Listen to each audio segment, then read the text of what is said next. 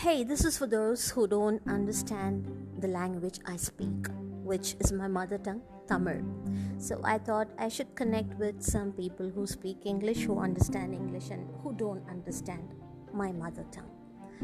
My name is Bhuvana Seshan, and I've named my podcast Patampuchi in Tamil. Patampuchi means butterfly. Why did I call my podcast a butterfly?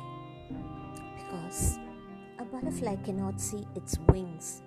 So, a butterfly hardly knows how beautiful it is. But we all, when we see from outside, we know how beautiful a butterfly is. Similarly, human beings, we really don't know how beautiful we are. So, I thought I should start, I should embark on a journey to find my wings.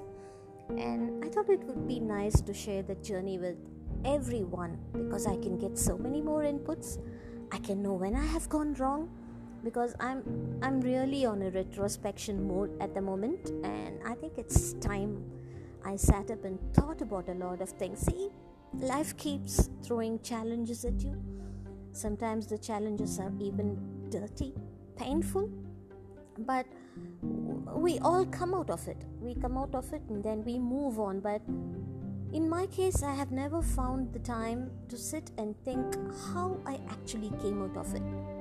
It was such a everything was on an autopilot that I did not know how I came out of a certain situation. So I thought I should try and sit back and think on how I came out of each circumstance, each challenge, how I faced it, how I fought it.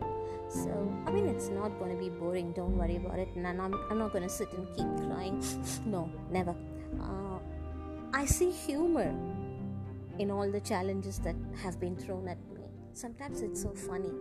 I've even thought, you know, am I worth so much pain? Am I worth so many challenges? I mean, obviously, I'm worth it. Otherwise, the universe would not have thrown so many challenges at me, right?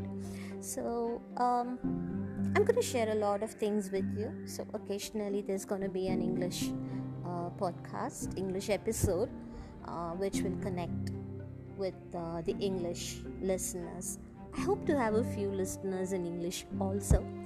I've just started, I'm just two days old, and uh, I mean, even if there are not going to be any listeners, this is going to be more like an audio journal. So, maybe for posterity.